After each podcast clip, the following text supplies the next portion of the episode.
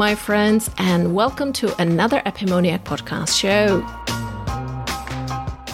My name is Alena Tsitsakova, and I talk with exceptional Czech and Slovak compatriots and all their descendants living abroad. They talk about their decisions to move away from their homeland, the challenges of living abroad, the Czechoslovak heritage, about their failures, but ultimately their version of success away from homeland. I'm trying to give listeners just like you not only a sneak peek into the stories of these unique personalities, practical recommendations from their country, but essentially tips and tricks for a more satisfying lifestyle wherever you live. In this episode, I sat down virtually with two young ladies who are burning with desire to share the story of their homeland with the world. Their NGO is called Global Slovakia and has been rapidly gaining in popularity for a good reason. They provide cultural and educational programs online filled with intriguing information linked primarily with Slovakia, but also in general Slavic traditions. They visit local schools in Slovakia to help raise national awareness and pride. Zuzana Palovic was born in Slovakia, grew up in Canada, and met Gabriela Bereghazyova in England while doing their doctoral studies in London. They both knew instantly they shared the same passion for their homeland. Their mutual collaboration has brought four major publications, such as The Legend of the Linden or, for example, The Great Return. Both have been greatly received by national and international public. They're not only telling me about their personal experience in Canada and the UK and how that influenced their lives. Above all, they're guiding us through the inception of their mission, the challenges and success stories, as well as their desired legacy. Ladies and gentlemen, these two souls have a very powerful mission. Enjoy. Welcome, Zana. Welcome, Gabby. Thank you for accepting the invitation for another chat in the uh, podcast Epimonia. So hello, Alana, and all your listeners. And we are really excited and honored. So much looking forward to talking to you. Just extending the same greeting. Okay, Zana, I'll start with you. You were born in Slovakia. You grew up in Canada but also studied in the US and the UK. At what point in your life did you decide that you wanted to go back to Slovakia? What was the main trigger? I was always coming back to Slovakia throughout my young adulthood. So when I was studying in the United States, um, doing my bachelor's degree, we would have three months off every summer. So I would make sure to utilize that time to come back to Slovakia and reconnect with my roots. I always had this um, hunger and longing to better understand what my what were my origins and to connect with the Slovak part of my identity, despite having grown up in the New World, you know, an, a whole ocean away from Slovakia. I, I always retained this understanding that I was also Slovak and not just Canadian. But uh, it's kind of a twist of fate. Uh, my return to Slovakia. Uh, I had finished my doctoral studies in London, and I was actually waiting on this dream job in New York. And while I was waiting for this dream job, I had slowly run out of funds to stay in London. So I had returned to Slovakia to wait for the opportunity to go to New York, but from Slovakia. And in the end, that job in New York City fell through. So I found myself in Slovakia and having to reevaluate my whole future. And um, it wasn't a really long term decision initially. It was more, okay, well, we have these books that are out and we've released them, but actually, you need to promote the books. You need to do work around the books to raise awareness of the books. So that's how Global Slovakia was really became an active organization and we started promoting the books. We started working on our mission as an ngo to share slovakia with the world and that was in 2018 and now we're uh, you know heading towards the end of 2021 and slovakia is still my home and it very much uh, i aspire to keep it that way. I'm very grateful to actually be working from slovakia and living in slovakia officially once again Mm-hmm. Well, we get to the uh, the issue or the point of the books in a second. Gabby, will you tell me, please, when and where did you actually meet Zana? You also studied in the UK, so I'm presuming that was there. Why did you actually decide after ten years? Um, um, I seem to remember you spent in the UK. Why did you decide to come back to Slovakia? Yes, so correct. I spent about that time in the UK studying uh, working as well. And uh, it was there when I was removed from home long term that I started to miss the country Hmm. and the culture and also appreciate what is so unique and beautiful about it. Because when I was in Slovakia, I took it for granted. That's all Welcome that to I the club. That's the story, huh? Uh, yeah, very much so. so exactly so it's i started rediscovering my own country why i lived abroad and uh, susanna and i met uh, as we were doing our phds at prestigious scholarships at the university of surrey near london. Uh, i was studying uh, corruption or corruption mindsets in slovakia. Susanna was studying migrations uh, in slovakia or out of slovakia. So we both had the academic interest in our homeland eventually uh, it grew into us creating or co-writing our first book together. And similarly to susanna that was uh, sort of at the end of my phd and i was wondering about what to do in the future you know whether to stay in the uk or abroad and pursue the academic career which I could have done. Uh, that was one of the paths available. Uh, but that missing of Slovakia and loving it at this stage was so great that uh, this first book uh, just uh, started a whole new uh, mission for me. And at some point, um, you know, uh, well it was there was this desire to uh, contribute to my own homeland with my work and then that translated into moving to slovakia as well. And from then on uh, global slovakia has only been growing and producing more books and exciting projects. So i think uh, both susanna and i are very grateful that we made that decision. Great great. And so um, this desire essentially to give back something uh, to your homeland and also spread the the culture and somehow the uh, underlying message of Slovakia to the world was the the mission, if if I translate it correctly.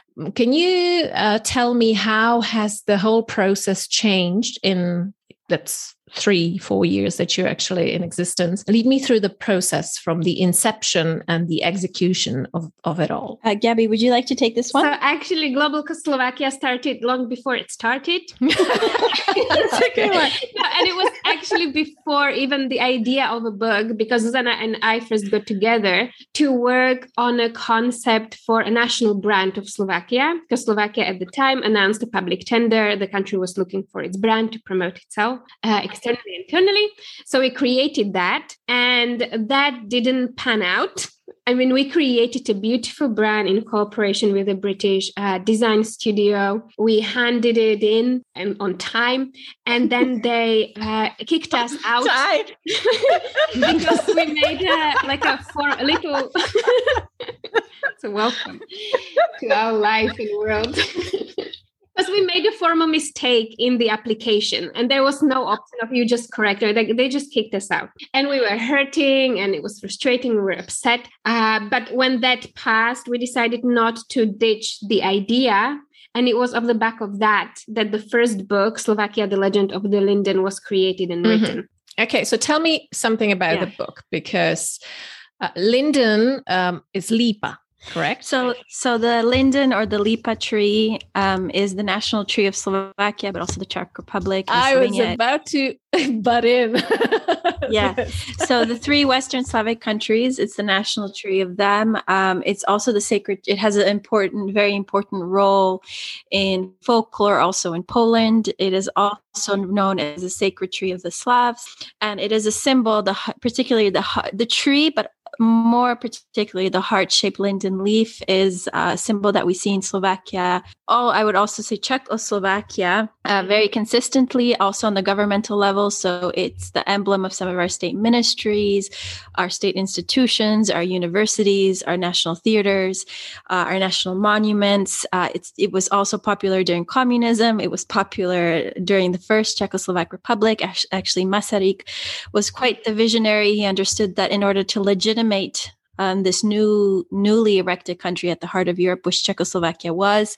And in the eyes of many, it really wasn't a legitimate country. It shouldn't have existed or should have been part of, of, of bigger nations. And nevertheless, the, World War One happened and the, the map of Europe shifted forever.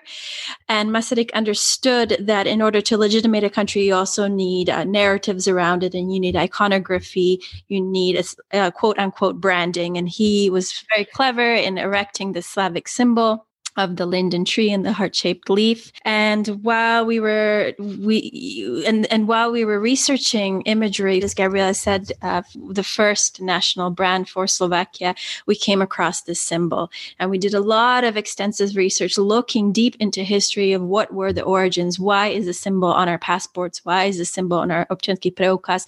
Why is it on the national seal of the country there has to be a reason behind it. And that is exactly what our first book explains. It's we refer to it as the first national narrative of Slovakia.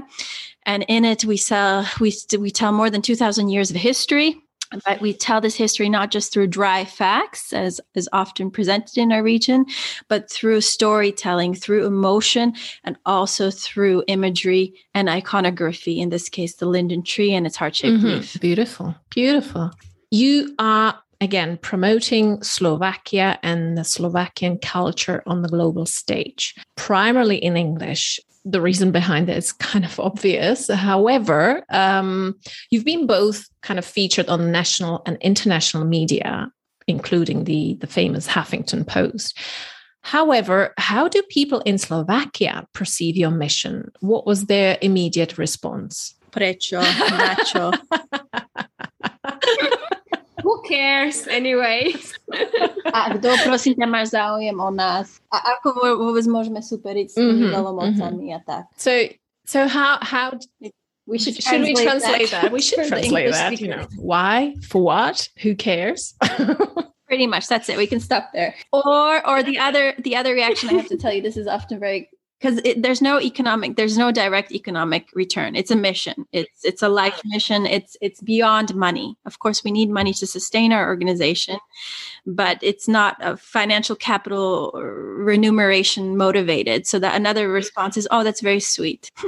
But like absolutely delusional. Well i think our perseverance has shocked a lot of people and the fact that we've had such uh, such high productivity you know and since 2018 we've released four books on really a diverse range of topics from return migration to the first national narrative of a country so codifying her history to looking at the 40 years of the totalitarian regime with our 600 page book czechoslovakia behind the iron curtain to now a book about youth super slovaks that tells the story of slovakia through the 50 people or the 50 game changers um, that helped to shape her so it's like our our output is kind of speaks for itself and it, it does definitely silence a lot of criticism because it's so it's such an outlier. You know, there's so many organizations that are out there just talking talking, talking, talking, but they're not actually doing. And we're producing legacy work. So this work will speak for us even when we're no longer here. And uh, we're very aware of that. So all of our projects are done from the heart, from the soul,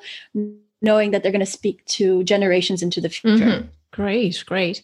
This podcast motto is essentially proud of your heritage or ancestry, if you will, but open to the world. Um, you're both experts in on international politics, history, migration, very hot topic, especially in, in our countries. Yet um, I'd say the Czechoslovak migration in the last century was also not trivial in comparison with other countries like Italy or Ireland. So, two questions essentially in relation to this observation came into my mind. Um, what part of your, let's say, promotional Slovak narrative, this project, do you feel makes the biggest impact on foreigners? Because that's the target um, essentially. And why? I think i'm, I'm going to hand this over to gabby but i just want to prompt it with i think it's our webinars actually in our academy. Yeah exactly. So the books are uh, there are the foundation uh, that's our um, you know those are our flagship projects. That's what people recognize. Uh, but um,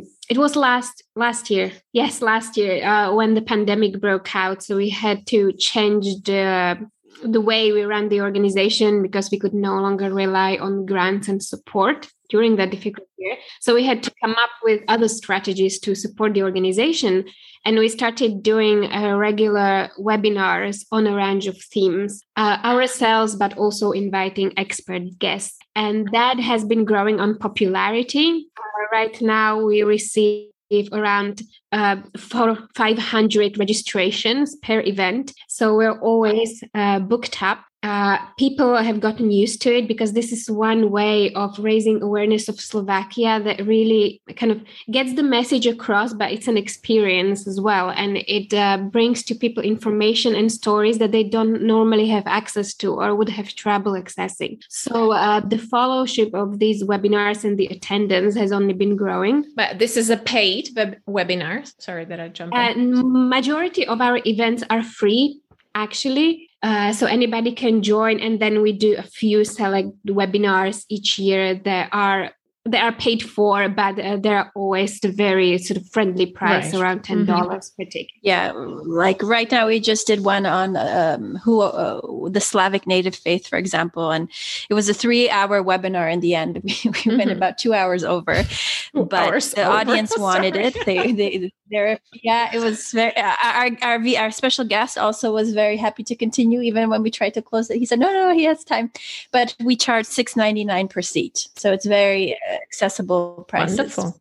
yeah it covers up they're basically used to cover our costs mm-hmm, pay for mm-hmm. the zoom membership and uh, the logistics around that yeah, but we're very excited that it has been received so positively and that you know people are already waiting for the next event and are looking forward to it so that kind of mirrors just the the lack of uh, information about Slovakia internationally, uh, and also uh, the earth of material that's interesting. So not just you know giving the information to people, but doing it in such a way that's easy to consume and it's entertaining and educational at the same time. Absolutely, I will join in. Uh, so who who would be primarily your um, guests, your followers? I mean, I'm I'm assuming probably a community in the U.S., in Canada. Where else? Uh, yeah, so it's largely the followers on Global Slovakia, uh, even Facebook, uh, which is predominantly the diaspora in America, in Canada. So the English speaking world, those are the bulk of our supporters people that are interested in their ancestry, they're interested in their heritage, they're interested in staying connected to Slovakia. But we also have people, you know, who are expats, for example, living in Slovakia, want to better understand her culture, or the young diaspora abroad that's looking to connect, or people beyond Slovakia that are interested in Slovakia for business because of love, etc. Or, for example, the Slavic webinar that we just had yesterday it expanded beyond Slovakia and actually ventured into a, a Slavic theme. Um, so it, we had a lot of participants from different Slavic countries who joined oh, in. Very interesting. And so um, on the reverse um, question, how would you motivate Slovaks to come back to their homeland? And somehow enrich the country with their know-how acquired abroad. Because um, i'm assuming this was gabby your um, task to an extent as well right? When you came back. How to make it attractive in a way you know for people to come back when you don't perhaps even feel it that much inside. Yes and that was a motivation and an inspiration behind the beautiful brand that we created that is still sitting in a drawer waiting to be used uh, but actually, this is the perfect question for Zuzi, since that's her expertise. And that will also lead into um, the projects that we are involved in now. So, Zuzi. Mm-hmm. Yeah. Yeah. So this was actually my doctoral research. I was like theoretically uh, exploring um, internet return migration and knowledge transfer and viewing it as a key um, impetus into so- society in terms of uh, the transfer of key knowledge and skills that were missing in this region. Uh, and this is what our second book actually looks at, which is called The Great Return or Veľký Návrat po Slovensky. And it actually got quite a bit of attention in national media, which we weren't expecting. Uh, for example, we had uh, the state uh, channel come to the book launch to actually film it for national news. Um, you know, we were really got a lot of exposure on a lot of very serious platforms because of this book, because it's such a hot topic, because Slovakia was so used to losing so much of its talent. Um, even on a governmental level in parliament, they're dealing with this issue of how to prompt return migration through remuneration strategies of, you know, paying uh, giving key experts certain um, packages to welcome them home to um, businesses uh, that are that are really missing uh, missing human capital. So on a practical level, on a political level, it's a hot topic. And what my book tried to show is to show examples of those that did return and how they were able to shift Slovakia for the better. So how they were actually able to have a really big impact on Slovak society because of these skill gaps. And had they stayed in Germany or the United Kingdom or America, they wouldn't have had that same impact because that society was already more advanced and that knowledge was perhaps taken for granted and they'd be more contributing to a company making money rather than shifting the culture in a country. So it's not for everyone, but it certainly is for pioneers and it's certainly for those people that are looking to make an impact and to become pioneers back home in whatever field, whether that's baking cakes or whether that's setting up an IT company. It doesn't matter. Those examples are in the book.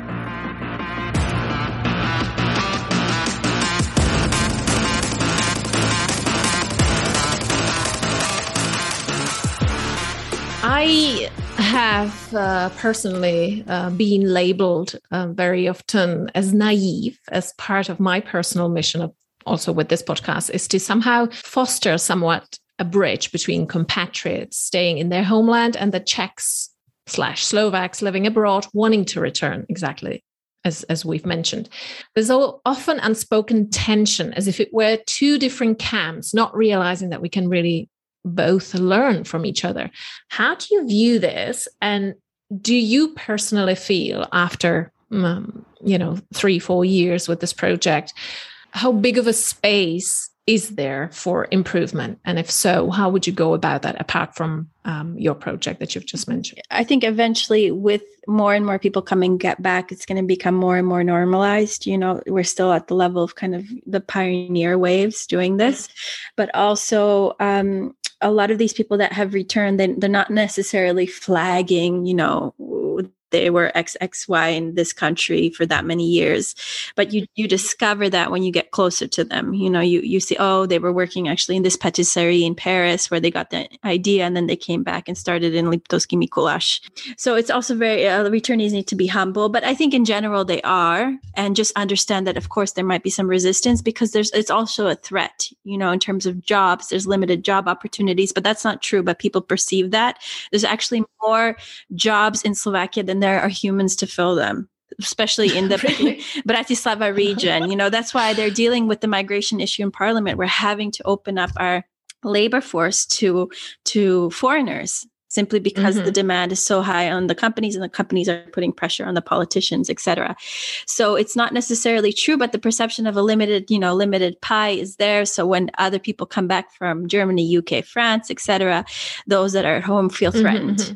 Right, right. Gabby, do you feel the same way? Uh, well, yes, and I would add to that that there is just uh, it's the unknown. You know, this is the these uh, descendants of Slovaks, especially, uh, they have been half forgotten um, by the country. And when we talk about it with people in Slovakia, especially in the East, where everybody has somebody who lives somewhere north america canada even south america there is this belief that they don't even know where slovakia is and they don't care uh, which is not true because these communities actually do keep the traditions and their Slovak roots much alive.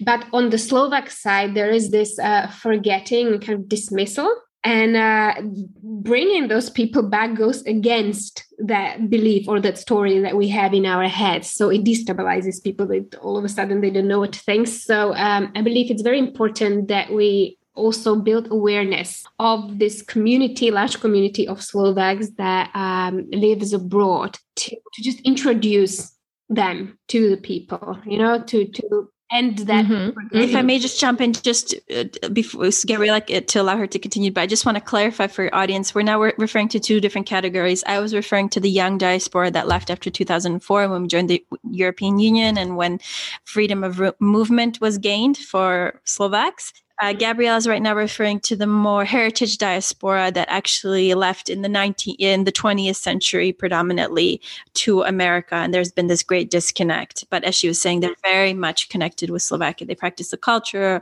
they practice the religious rituals, they eat the food, and sometimes they even speak the language. Sorry, so so there is interest from them to come back too. You know, some uh, have already retired, uh, but they would like to contribute economically to a country in one way or another. But others are also also interested in jobs. So it's fascinating as they're now kind of exploring new horizons uh, because of what's happening in the world. The country of their predecessors is kind of uh, the first go-to. So uh, that's what we are working on and working with to just to build the bridges and to uh, you know facilitate the dialogue between the two beautiful parties. Beautiful. I mean, it is it is. Um, really intriguing to observe that some of the communities, although they left even in the South America, they still maintain the language and they do maintain their specific, uh, even dialects. And it's fascinating, even all these years um, that have gone by, and they do feel the connection, probably sometimes even more than the people who are living in the in the country. yeah, exactly. So, so fascinating for us. So often we see they maintain traditions that are no longer alive in Slovakia. Phenomenal. So out of the out of the books that you have actually published published um, as the Legend of the Linden, The Great Return, um, the Slovakia Behind the Iron Curtain. Which one of them resonated the most with the public?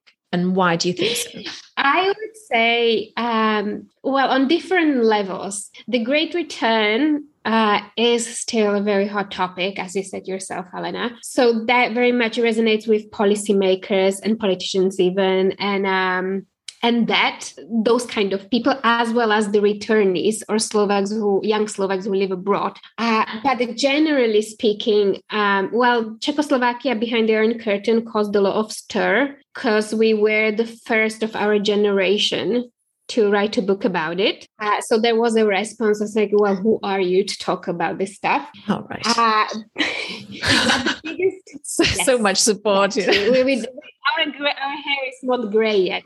But but just to add uh, just to add a little bit about impact with Czechoslovakia behind the Iron Curtain, um, we we released it on the 30th anniversary of the Velvet Revolution. We were first in our generation to actually write about this topic holistically, so not just about the Velvet Revolution, which some young people are starting to do.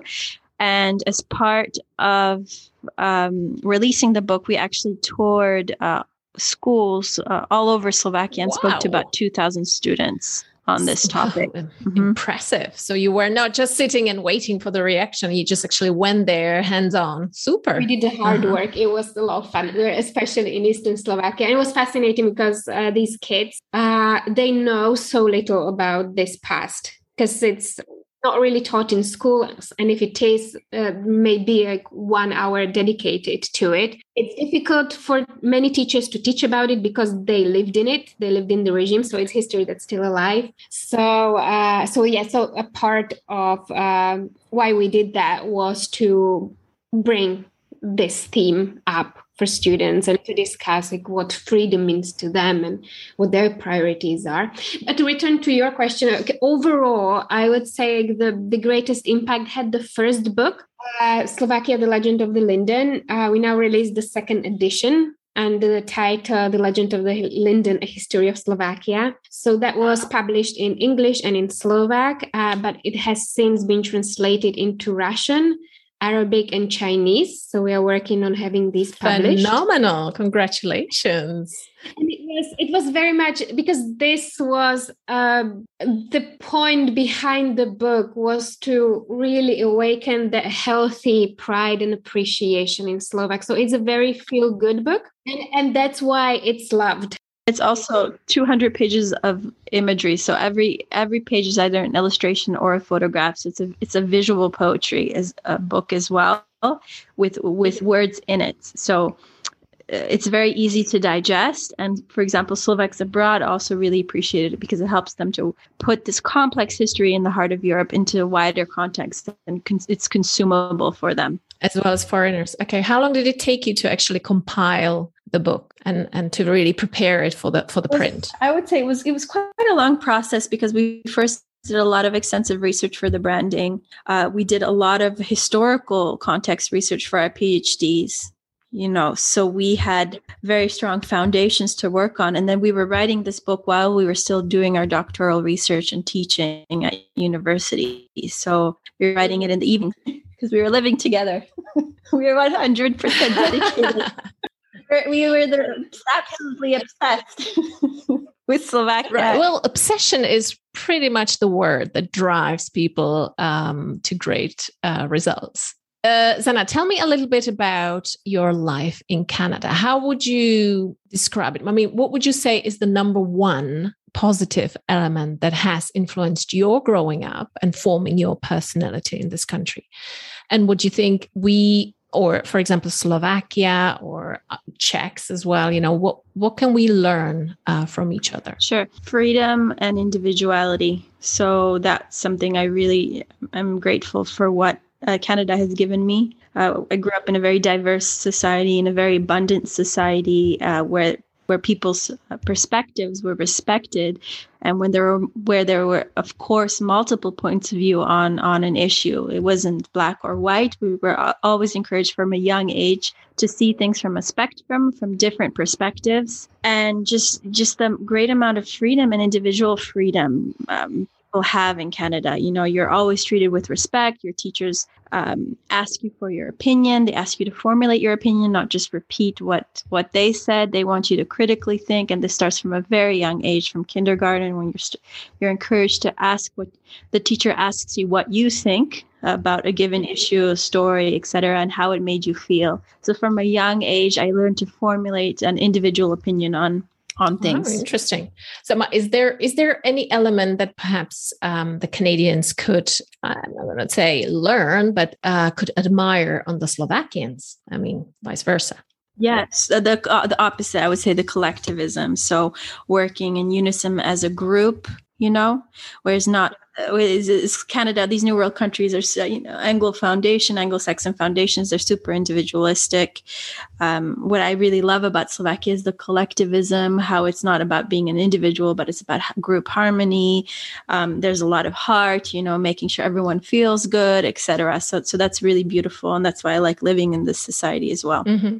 What is something that really drives you mad? I mean, to be on the other perspective, um, both in both countries, in Canada and Slovakia.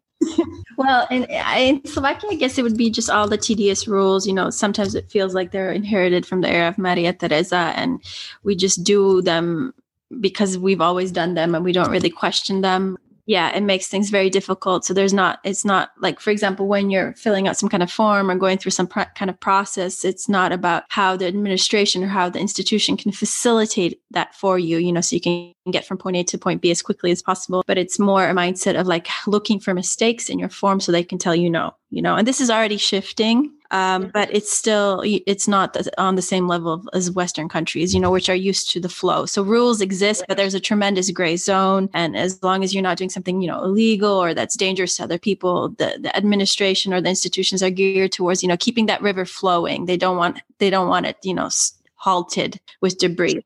And uh, in this in this part of the world it's still about this kind of total control you know? It's how to not let the river flow and to stop it because that's easier, but it's actually, you know, damaging to society, causes stagnation. Just that the the kind of humanism that you have in Europe in general. It's about society and it's about community and it's about quality of life and not necessarily just about, you know, performance and meeting quotas and and meeting certain, you know, financial goals. It's it's not about many making just money for money's sake which is not so so much the case in canada. It's more in the us but it's about making money but also you know bettering the lives of your employees um, bettering society etc mm-hmm. so you you feel it's better in slovakia uh, yes like money is not not like the primary motive to existence no. Okay all right.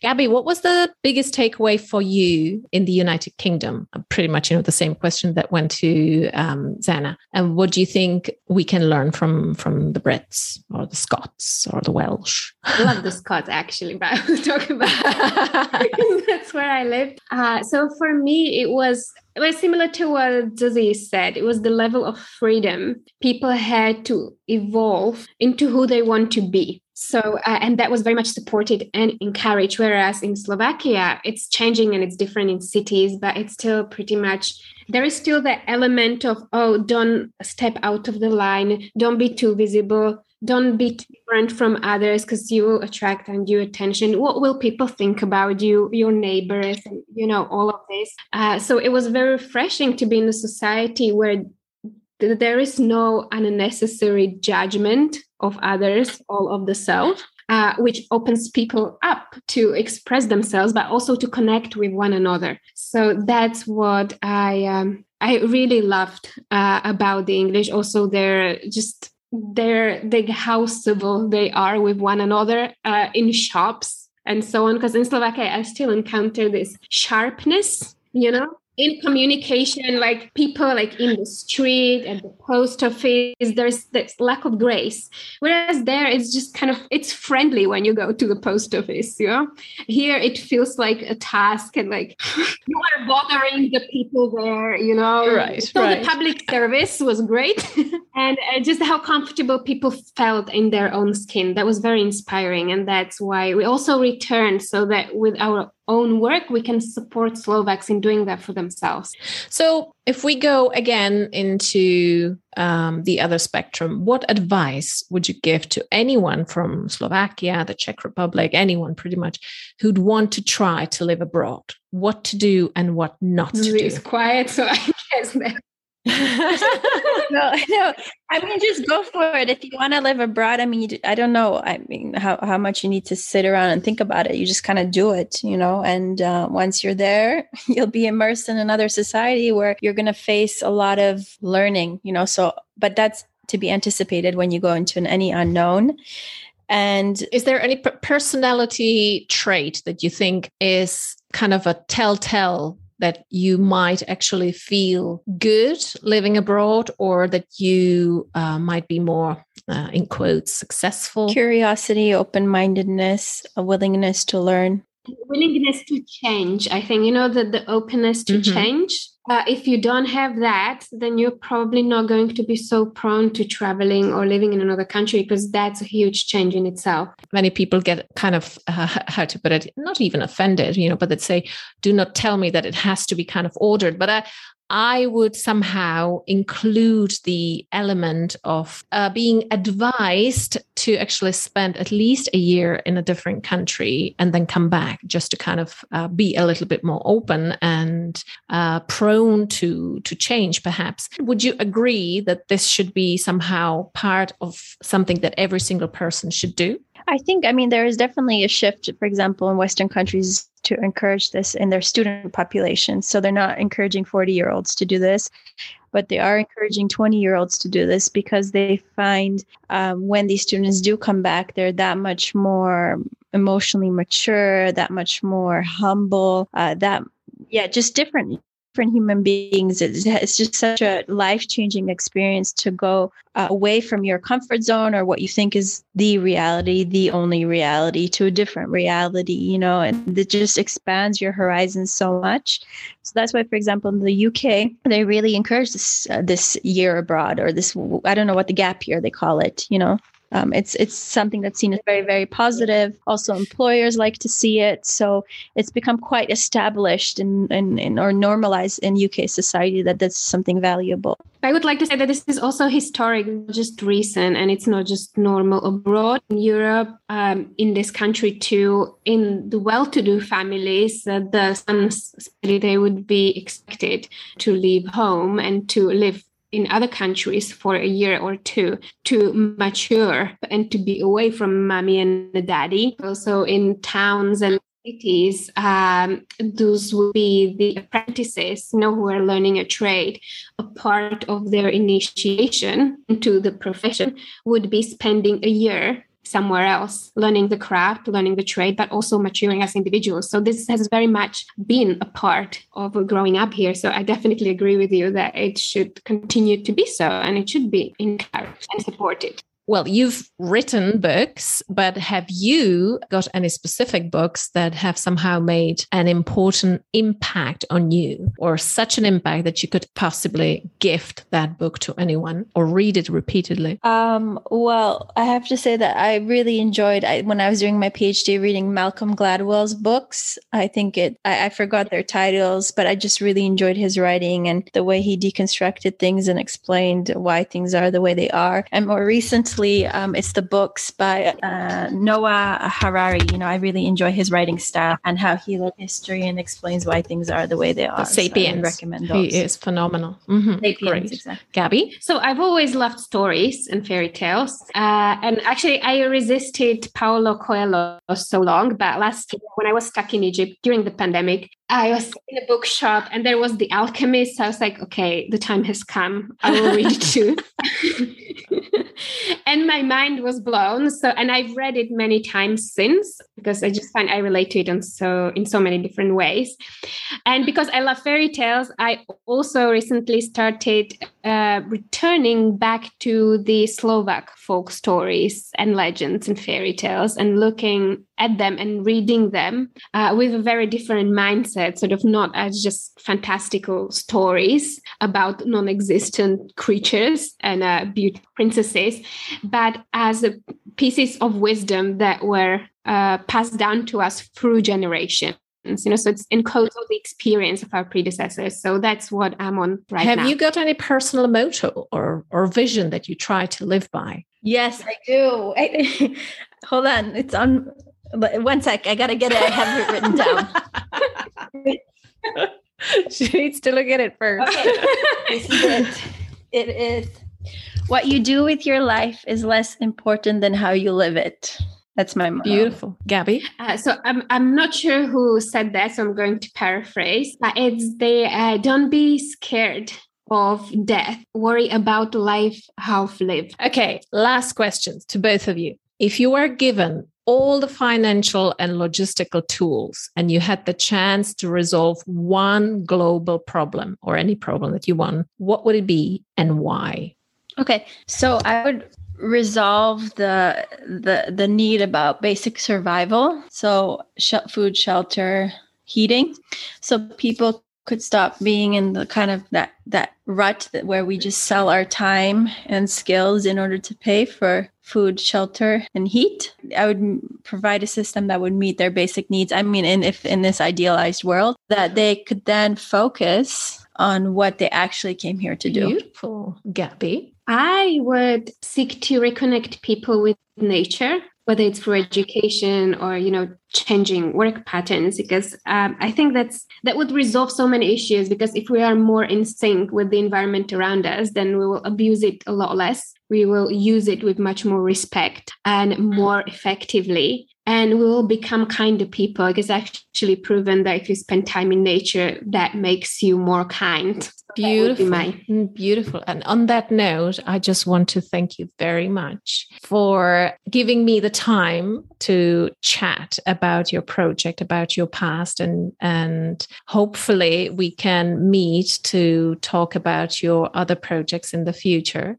And let me wish you all the very best and hopefully we can reconnect and perhaps even connect our projects in the future. Yes, very much uh, looking forward to further opportunities. Learned to work with you and um, the, the community and organization you are um, building up. And thank you very much for this opportunity to also be able to share our stories and to share our perspectives with your audience. And we wish all the best too. Thank you very much. Hopefully, you've enjoyed this chat with Susanna and Gabriela. Drop me an email on alena at epimony ac.com or let me know on Facebook page Podcast Epimoniac, Instagram, Twitter, or LinkedIn how you liked it. And if you did, please share it on your social media and subscribe so that you don't miss any further episodes. Any reviews would be really appreciated. Either on iTunes or Podchaser for Android users. That's P O D C H A S E R dot com and search for Epimoniac